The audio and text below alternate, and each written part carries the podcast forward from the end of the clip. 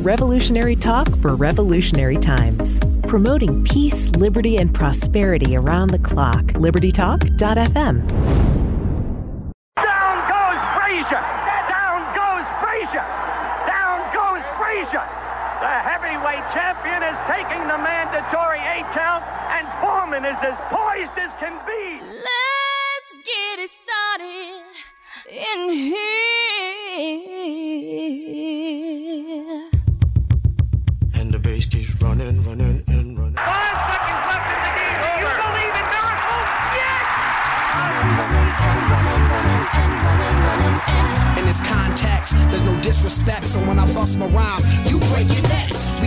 five minutes for us to disconnect. All out on the field. He's gonna So and break away from tradition. Cause when we be out, girl, it's fully be that. You wouldn't believe how Smith parks one in the right down the line. It may go. Go crazy, folks. Everybody, Go crazy. everybody, let's get into it. pass comes into Jordan. Here's Michael at the foul line. A shot on Ehlo. Good! Let's get it started. Ha! Let's get it started in here. Let's get it started. What's up? What's up, everybody? This is Wits and Roz here with the Sporting Edge. We're back for another week, doing a little bit early and also doing a little split show here. We're doing some Wednesday, some Thursday, depending on how it goes. Because your boy Roz, he's got a date. He's super excited for it. Hopefully, it goes well. Wits, I know you got a date with Jill, and if anybody else gets that joke, I hope you are laughing along with me. But let's start off with college football today. Um, we've got a lot of news with the whole playoffs coming out, how I feel about certain things. We also got big news at Ohio State. Urban Meyer stepping down because the weight of all the guilty things going on in his head has crushed him to the point where he needs to retire. With Aaron Hernandez murdering people on his watch, with uh, his assistant coach, Zach Smith, being responsible for some domestic abuse. There's too much to handle. He needs to step down, and maybe Jim Harbaugh will finally get a win in the Big Ten when it's important. Uh, but let's talk about the teams that are in, the teams that I think rightfully so are in, other than maybe Oklahoma. I think Georgia does have an argument. I know you can't be a two loss team and not a conference champion. Make it in. Georgia's clearly the better team on paper, and if you watch them play. Um, but what are your thoughts initially after seeing the uh, the schedule come out and the playoffs come out? Um, it was interesting. I, my personal opinion, I thought Ohio State should have been in. Um, but I mean, I guess the committee really must have penalized them for that loss against Purdue, which I, I can't blame them. I have nothing wrong with Oklahoma. Um, I just thought that you know over the course of the season, their defense was just God, it was so bad. Um, and I know they had a big win, conference championship game against Texas, and I heard a lot of people saying, "Well, they lost once and they avenged their loss to that same team." I was going to use that exact point, by the way. I don't really like that point because, first of all, how many teams get to avenge their loss? I'm putting up air quotes. Like, just because they got the chance to play Texas again and beat them, I don't think it changes the fact that they lost to them the first time. I just think they're they're two completely separate things, and I don't like people like, oh, they avenged their loss, so they did good, they did right by their season. It's like, well, you know, how many teams get a chance to play the team they lost to, like again for all the marbles? Like, it just doesn't really happen. But my personal opinion was, you know, Ohio State. You know, they came, they really showed up against Michigan, the top defense in the nation. You know, and they beat they beat down Michigan. Um, a little bit of a soft showing though in the Big Ten championship. I know they ended up winning by I think it was more than three scores, but that was a 24-21 game um, in the fourth, very early in the fourth quarter versus Northwestern. Nothing against Northwestern, but I thought that Ohio State really needed to come out and dominate to have any sort of a shot. But when you when you look at the you know both teams, uh, both teams had one loss. I just think Oklahoma, or excuse me, I just think Ohio State played just a little better in general overall. Oklahoma's defense is historically terrible, um, but I think that's just kind of a theme in the Big Twelve. Didn't perform too terribly during the Big 12 championship game, though. Mind you that. And the over under was way under. All right. Well, I mean, you can only give up 50 points so many weeks in a row. Um, but it'll be exciting. I mean, Oklahoma's got a top top flight offense, um, and I want to get my two cents about Georgia too. I understand people telling me that Georgia is a top four team in the nation. I happen to agree with you. I do think they're a top four team in the nation, and people are saying, "Well, then they should be in the college football playoff." And I say, wrong. They should not be in the college football playoff because not only do they have one loss, they have two losses They did not win their conference championship. And I think when people say, well, I want the best four teams in the nation, all right, then let's just not play the games anymore. Because I 100% think Georgia is a top four team in the nation.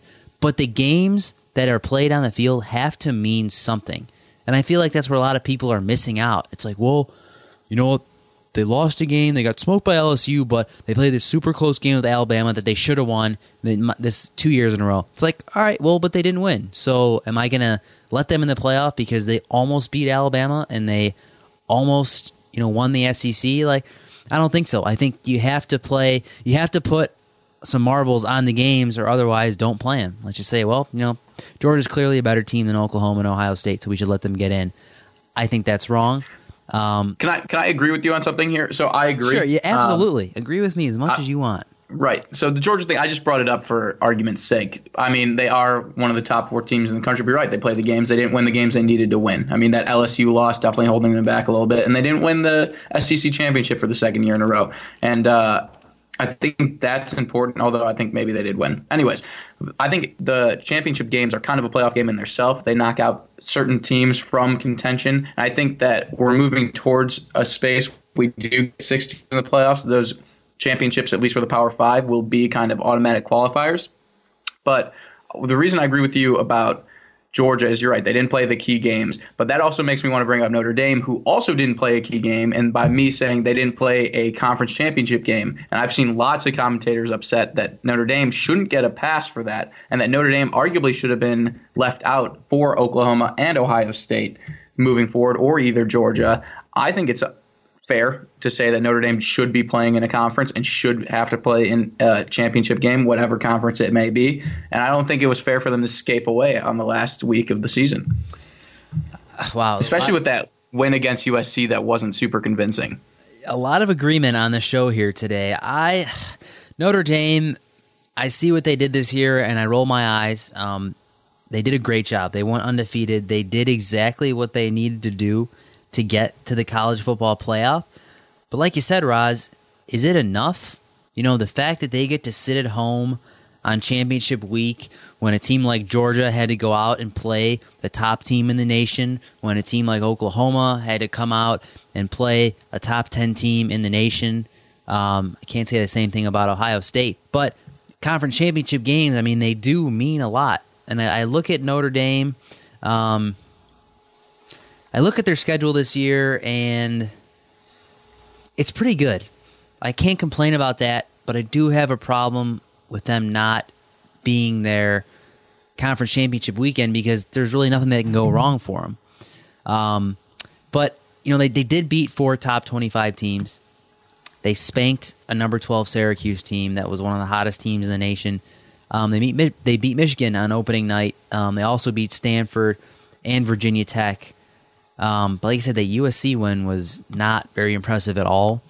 Um, I just I would like them to be on the same field as everybody else in terms of being in a conference, um, and not really getting you know to hand pick you know who they play each year, because this this is the kind of year I would, I would like six teams in the playoffs. I would like to add Georgia and Ohio State. Um, I would like to sh- I would like to see UCF in there. You know, I realize they lost their starting quarterback, but I would like to see those things, and I'm not going to get to see them now.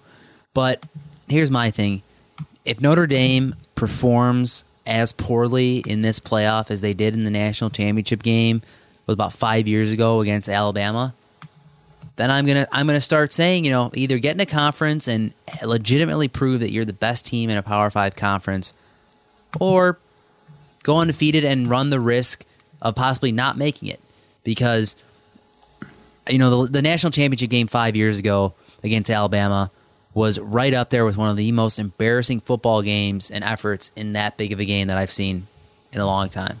Got about 10 seconds, Roz. Agree or disagree with me? I agree. I mean, if, UCF, who plays a conference championship game, is going to still be penalized, I think Notre Dame's on the board of potentially being penalized. That's just my opinion. That's Roz's opinion. That is all the time we have here for the Sporting Edge, everybody. If you miss a show, you know where to find us libertytalk.fm, amfm247.com. We'll be back after the break. I think we got a little more college football.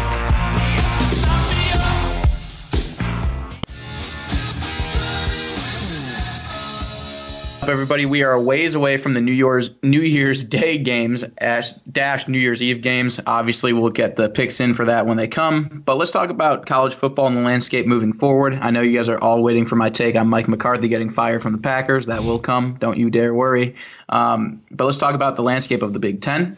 They are not switching up. They're going to stay to nine conference games in their schedule. So that'll be interesting. You might take one away or add one just so that there's more variability in terms of which side play each other during the regular season. But let's start with the big one Urban Meyer, no longer the head coach of the Ohio State Buckeyes. Best news Jim Harbaugh got all day. Probably the best news the Big Ten got all day. I do, although I did rant on him, I do have to give him credit because he made the Big Ten more competitive, whether it was in recruiting or on the field. He did bring this element to the Big Ten that you kind of got at the SEC level in terms of the top recruits coming and playing for him, as well as the level of play going up. It will be sad to see him go, but um, we'll see. Uh, we'll see what the Mr. Day has in store for Ohio State Buckeyes. Yeah, Mr. Day, this is interesting. I mean, you saw what he did the first three weeks. Um, looked like he can kind of handle the heat a little bit. Uh, I know those two top prospects decommitted, um, but you know, I think that's all. That's all, it's all just part of doing business. I mean, that'll happen. Um, I think Ryan Day certainly equipped to do the job. Um, you know, and a man who's not even 40 years old, I think he's got a very bright future. But I, you know, let's talk about Urban Meyer for a second. Um, regardless of what you think about him as a person off the field, what he's done, um, you know, I'm, I'm going to leave that to everybody else because you know this is a sports show. We're talking sports, and the sports legacy, like you said, that this guy has left on college football. I think it is is pretty second to none. I mean, I'd have to put him on my list, probably a top five college football coach of all time.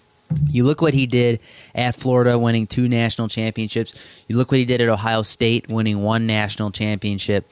Um, I think the guy's career record in college football is like 186 and 32. You know, winning six out of every seven games. And I agree with you. Really brought some relevancy back to the Big Ten. You know, at a time when everybody and their mother would only watch and say that SEC football was the only thing going on still kind of the case. I mean, SEC football is still a lot better, but you know, we've seen over the past few years the rise of a Clemson in the ACC. We've seen the rise of an Ohio State in the Big 10. You know, we've seen some other teams and other conferences kind of come to the forefront a little bit, you know, without just talking about the SEC. So Urban Meyer, the football coach, I think one of the best that has ever done it in college football. You can think about it before Alabama um, you know, was as big as they were consistently in the SEC? It was Florida. It was Florida, Urban Meyer, Tim Tebow. Um, and Florida hasn't been the same since he left. I mean, I know they, you know, they've been ranked in the top 25, they've been ranked near the top 10 a couple times, but they really haven't been the same. The consistency hasn't been there. And you look at what Urban Meyer's done at Ohio State. I mean, you know, it, it doesn't get much better than than the results that he's put on the field. Um, so will this be the last time he ever coaches? I happen to think no, but I don't know how serious his health is. Um, anything with the brain, I think, is pretty serious. So we'll see what happens there. But you know, a lot of people are going to debate, you know, the legacy of Urban Meyer and who he is as a person. Um, and like I said, that that's a much more complicated uh, avenue that I, you know, I don't think we really need to go down here. But as a football coach, uh, what he's done for those two programs, and you know, let's not forget about going undefeated at Utah when Alex Smith was in college. It was about 50 years ago. But that's another thing. Urban Meyer is hands down one of the best college football coaches to ever live. He definitely had the best winning percentage, and that's in current college football coaches, and that's with Nick Saban still being around. So, yeah, Urban Meyer definitely did a lot. Like I said, he really helped the recruiting for the Big Ten. He helped coaching staffs being made in the Big Ten. I mean, look at Jim Harbaugh coming or finding his way to Michigan to try to compete with the likes of Urban Meyer, which he was unable to do. So that's as happy as Harbaugh must be. He did finish defeated in a sense. He was winless against the great Urban Meyer, and uh, he's going to have to stay that way. And unlike you, I, I think this is the end. There's no place Meyer's going to go from here. Ohio State was his hometown team. That was the last place he wanted to coach. His health is in some serious condition, and uh, I think that's the end. And you could see it and hear it in his voice when he was giving his press conference. So we'll see. I think Ohio State, like I said, they're entrusting it in a new coach who Urban Meyer really stands by, and I think they're again a program that's always to be worried about um, and always is in contention for the playoffs. But that's all I've really got for college football moving forward, unless you've got any news and notes you found intriguing this week. Um, couple couple more news items. Uh, Cliff Kingsbury is going to join USC as an offensive coordinator. Um, I thought I think a lot of people were surprised that Texas Tech got rid of him. Um, you know, running one of the best offenses in the nation, but you know, just didn't really get it done from a wins and big win standpoint. He was a name I think people were looking for to possibly hop into the NFL. You know, as I mean, I feel like the hot new young offensive coordinator is what everybody's looking at. You know, head coach wise. Um, so he was a hot name out there. So look for his name in the next couple years to be a guy who's talked about in the NFL circles and is a big time um, college football hire because you know that you know some of these positions come open um, you know fairly regularly. You got some of these big teams that aren't really performing. Um, and second piece of news: former Clemson quarterback Kelly Bryant is heading to the Missouri Tigers this year, so he will go to the SEC to try to lead the Tigers um, into uncharted territory because they really haven't been good in a long time.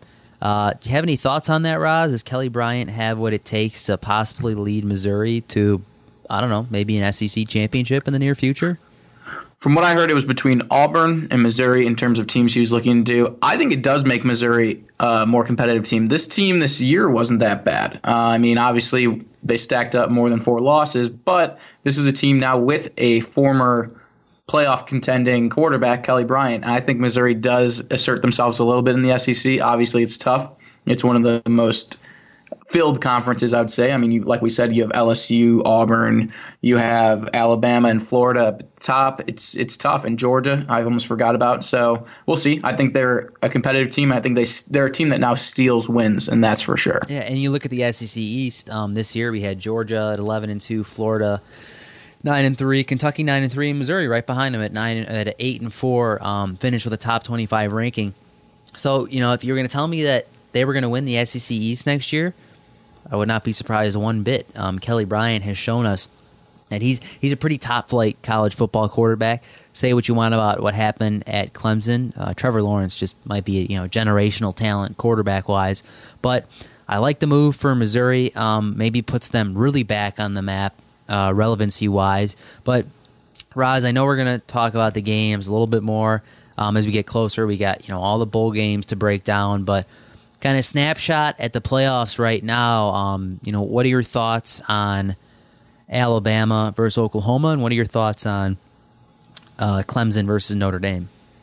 Roll Tide, Roll Tide, and Raw Tigers. I don't know what they're saying is, but Roll Tide's going to win arguably by 40 points. We have to see what's going on with Tua, but Nick Saban said that he is going to be fine for the game. Oh, and Kyler by Murray the way, is, before we break down, we, we got to give a shout out to Jalen Hurts.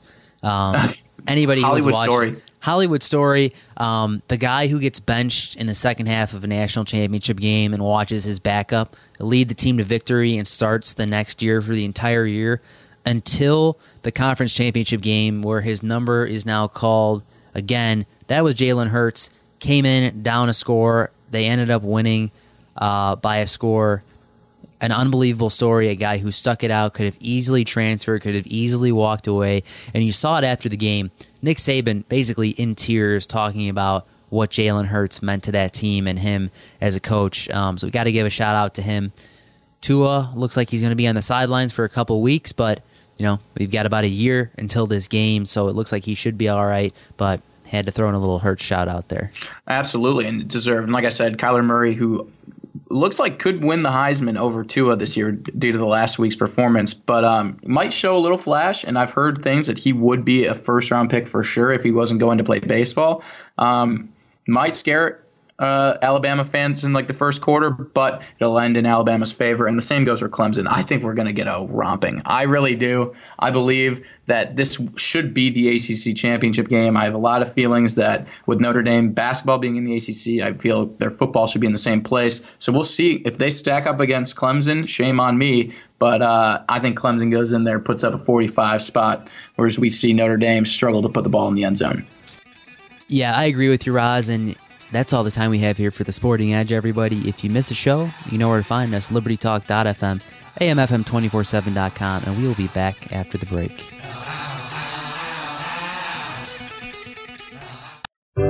What's up, everybody? Bubba here. It's finally here. The long awaited Bubba Report, bringing you news from all the trading floors across the globe. We've got Scott Shellady, the cow guy, at CNN, CNBC, Fox, and Bloomberg. We've got Keith Bliss, CNBC, Fox, and a floor trader at the New York Stock Exchange. We've got the Badger, who writes the hot topics and the political news. We've got myself putting together my own unique indexes that will help you give you a better idea of what's going on in the market. All you need to do to get a hold of the Bubba Report is go to thebubbashow.org and sign up for the newsletter, or you can email me direct at bubba at thebubbashow.org. We want you to have this report because we've got over 150 years of experience talking about markets, getting ready for the trading, and puts you in the best position to have successful. So email me at bubba at thebubbashow.org to get a copy of your report or go right to the website, thebubbashow.org. Make sure you get it. It's a must have for every investor and trader.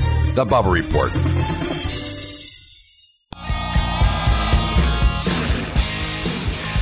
What's up? What's up, everybody? We are back, and it is time to um, say happy, uh, happy year. Pray for the best, and we're moving on and looking forward to the following years to come.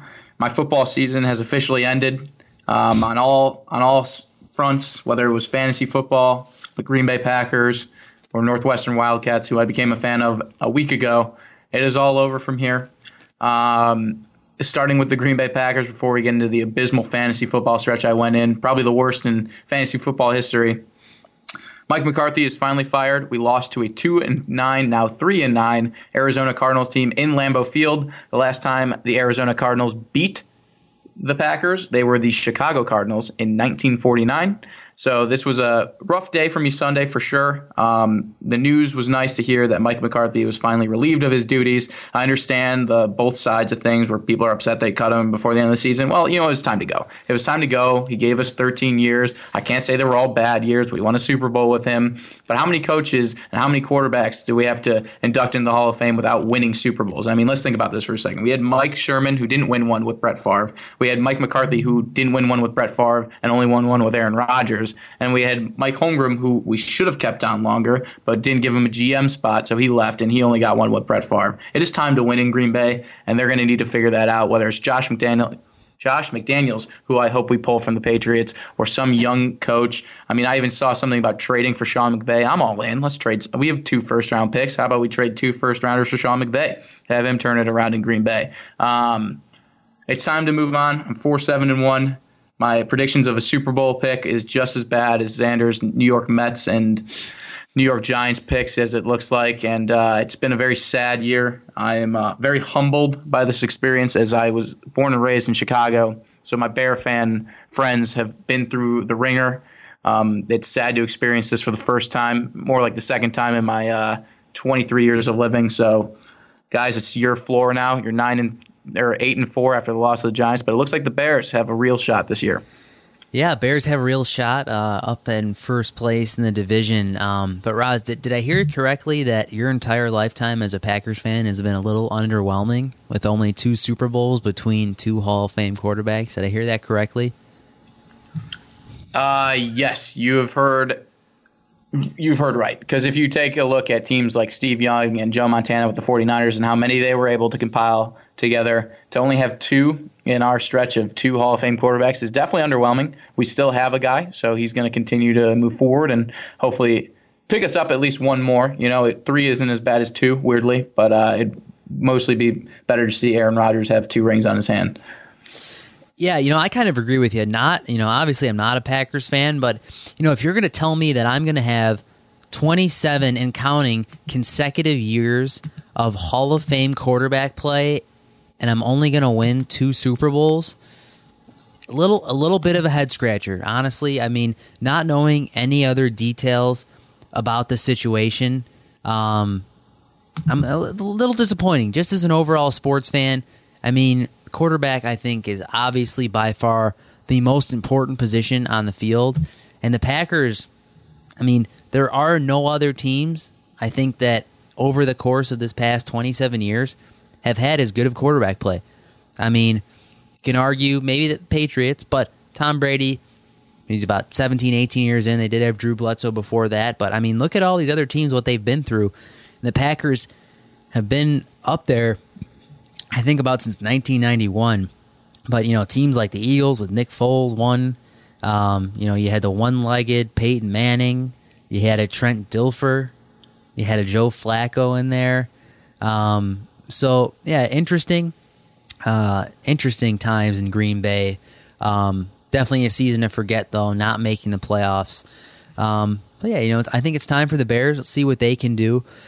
Really don't want to play the Vikings last week of the season uh, for the division, but it could come down to it.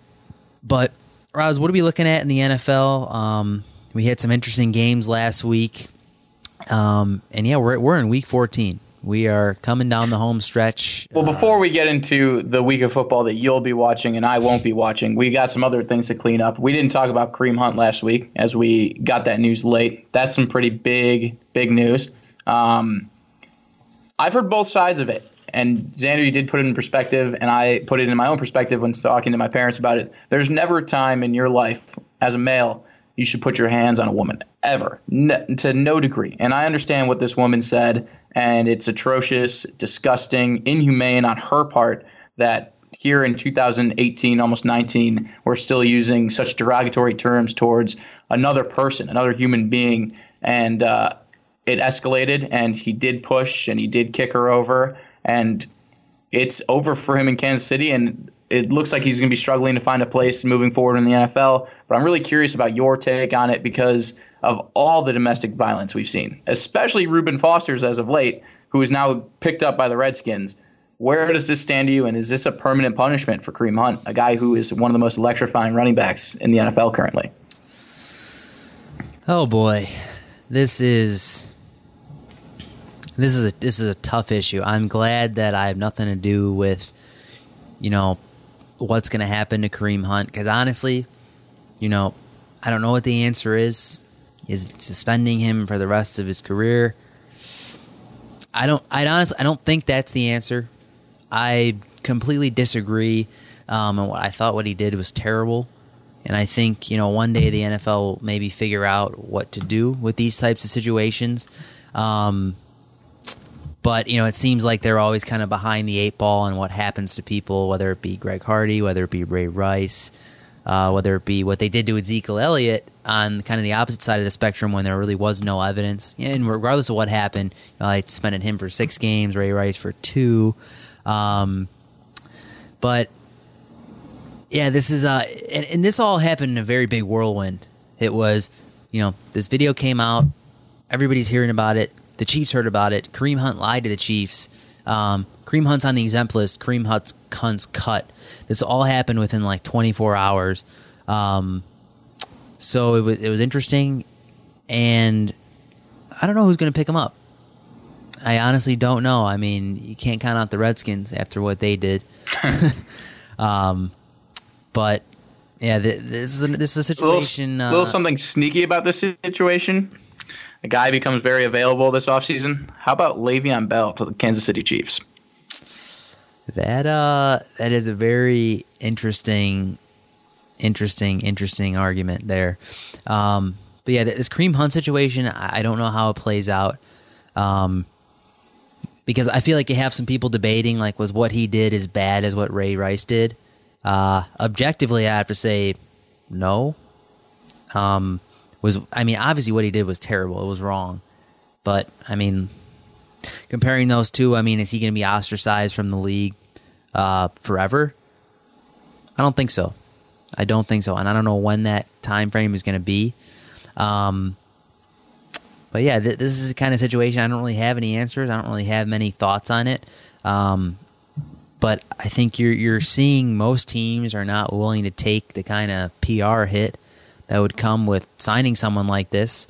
Um, but let's not act like it's never happened before. I mean, Jerry Jones kind of talking about it like, you know, he's all against it. Meanwhile, he did sign Greg Hardy, who's done some very highly questionable things in his life. Um, and Randy Gregory, he keeps on. And Randy. I know Gregory. Randy's been more drugs, but like he's not a perfect man in terms of who he signs in terms of morale and or not morale, morals, standards, and all that stuff. So Jerry Jones is not really one to speak.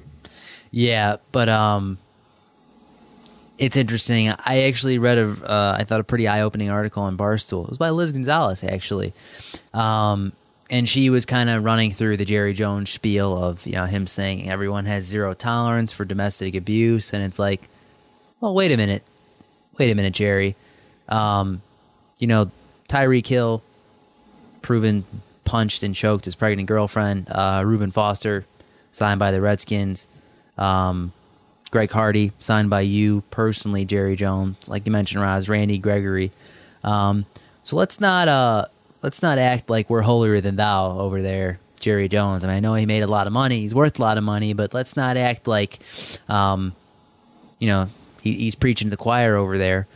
Uh, I do think here's my my opinion is that Kareem Hunt will eventually play NFL football again. Will it be next year? That I can't say. I don't think so. But the guy's only been in the league for two years, so he's very young, has a lot of time.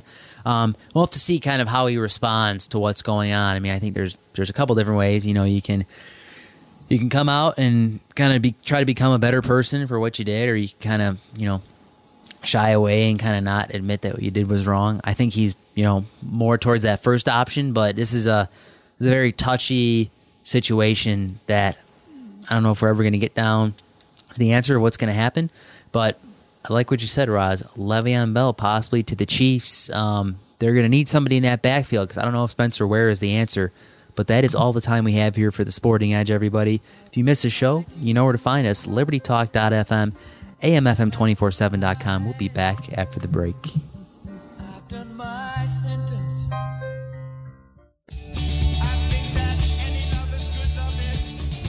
What's up? What's up, everybody? We are back for our last segment, and uh, I'm very impressed. We got three in last night, so uh, we're gonna finish it off strong with some college basketball, which is forte. Um, let's start off with the top 10 obviously like we like to do not a lot of changes in the top five in fact no changes at all kansas remaining at the one they had an easy matchup against wofford this past week downing them in the second half after a close first half. Dedric Lawson finished with 20 points and eight rebounds. Azubuike, did go down with an injury, so that is something to watch moving forward. He isn't a skilled scorer, but he is an important big man for that team.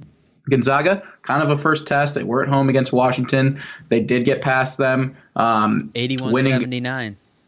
81 79 at the last minute. It was a game winning jumper in the final seconds. So, Gonzaga, you need you need to play those kind of games. So I'm not worried. Washington's not a bad Pac-12 team to go up against, and you need to see how teams perform when it gets down to the nitty gritty and it goes down to the wire. We had Duke this week just putting on a dunk show. They're literally ESPN's favorite topic right now because all you have to do is line the top 20 or the top 10 um, countdown with Duke plays. I mean, Zion Williamson to RJ Barrett, Zion Williamson to himself, RJ Barrett to himself, maybe a little bit of. Uh, uh, not Tyler Ulis, whatever the other kid. Oh, Jones, a little Jones assisting on some dunk plays. I mean, it's like a, the Harlem Globetrotters in Duke Blue Devil uniforms. Yeah, it's been and, ridiculous. And it kind of fits like into their style of play. They rank number one in the nation in steal percentage. Um, so it, it just makes for a lot of exciting plays like that. And the the, the alley oop off the backboard with Zion and RJ Barrett was pretty pretty fun to watch. You know, I would say I would say if basketball rims and hoops weren't altered and modified in recent years, that Zion would be competing with Shaquille O'Neal for most broken backboards. But they, they have done a whole lot of alterations to them, making sure that they don't break as easily as they did with the once Shaq the Great O'Neal. Um, but I would say he would be up there in terms of rocking the rims. We've got Tennessee at Roz, four. I, I, think, I think you're just shacked and a fool right now, but go on. Am I shacked and a fool? That's fair. I, we needed to get that in somewhere. Anyways, Tennessee still at four. Not a lot has happened since their last loss to Kansas. And then Nevada came up big on Saturday, beating uh, beating pretty good at the USC Trojans, who I picked against them. So I was wrong. Nevada might just be the team this year I go against all the way until the finals, if that's where they're going to end up at. But I'm not going to ride the Nevada bandwagon, and no one's going to put me on that bandwagon. So don't even try. Yeah, and Virginia. Got, um, Nevada's got a big game coming up. Well, it would have been last night, but as we sit here tomorrow night uh, versus Arizona State, um, are they going to get the dub, Roz, or what's going on here? I have to give them the benefit of the doubt that they're going to win this game. I just I'm waiting for their first loss so that we can put them back down to earth. I know these Twins are unbelievable, but it's uh, it's time to see where Nevada really stacks up against the rest of the competition. I understand they took care of USC and some other Pac-12 teams, but maybe Arizona State gives them a little bit of a run for their money. Yeah, I could see it. Um, Nevada is super exciting, though. I mean, those Twins last year in the NCAA tournament were awesome to watch. So this is a team to look out for. I mean, not only right now, but I think down the stretch. I mean, I think experience there's nothing like it in the NCAA tournament. I know you sometimes you got those teams of a bunch of one and dones who are just clearly superior to everybody else, but I think this is a bad team. Watch out. Right. We uh, Virginia Cavaliers at six, a little low for my liking. They held Morgan State to just two field goals in the first 18 minutes of the second half on Monday. It's absolutely ridiculous. Um, they were eventual 38 point winners. Kyle Guy and DeAndre Hunter each scored 15 points in that game. They're they're a scoring team now, and their defense is still prolific. You see how good they are. Again, I think they're low. I think they play Nevada. They shut them out. I'm going to be aggressive here against Nevada, but that's just my call. Wolverines, bit of a scare. They do hop up in the top 10. Um, they got the Wolverines 15 to 20 missed or they missed 15 of 23s they took against Northwestern, a game where they had the opportunity to pull away and cover the spread for your boy Roz multiple times, but they were unable to do so, only winning 62 to 60 brutally watching that game as they were up 10 at three separate occasions. I got them at minus five, but Northwestern's a scrappy team. That's a team they should watch out for. They they have their first taste of the NCAA tournament. They're a team that wants to continue to taste that. We've got Kentucky, another team that I find pretty irrelevant. The SEC, other than Auburn to me, is an irrelevant conference when it comes to basketball this year. I understand the Tennessees of the world. I understand the Kentuckys of the world, but they trailed at the break against UNC Greensboro. Again, they have been unable to put away teams I'm not so much a Kentucky fan this year. I think Calipari is at his, is at his wits end. He's not even the top recruiter in the world anymore. Wow. You've got Coach K Over feasting Monday on morning prospects. quarterback Raj is Mr. Overreaction right now. You can never count out Kentucky and Coach Calipari. I don't care what point of the season it is. I mean, the young team, give them some time. Let them mature a little bit. Come on. We'll see. I'm not feeling it. We, we'll figure it out. Um, Auburn sitting at nine, scored four, their guy Austin Wiley 14 points off the bench in Tuesday's win over UNC Asheville. Um, their lone loss again still came Duke. It was on a neutral court in Maui, so we haven't seen a whole lot. Once the SEC play gets going, I think it'll be interesting seeing these teams square up. UK, Tennessee, um, Auburn, and some of the other teams down the list. And then we got Michigan State rounding it up at number 10. It's uh, it's the best hope we have for the Big Ten outside of the two. The state of Michigan is our best hope for the Big Ten.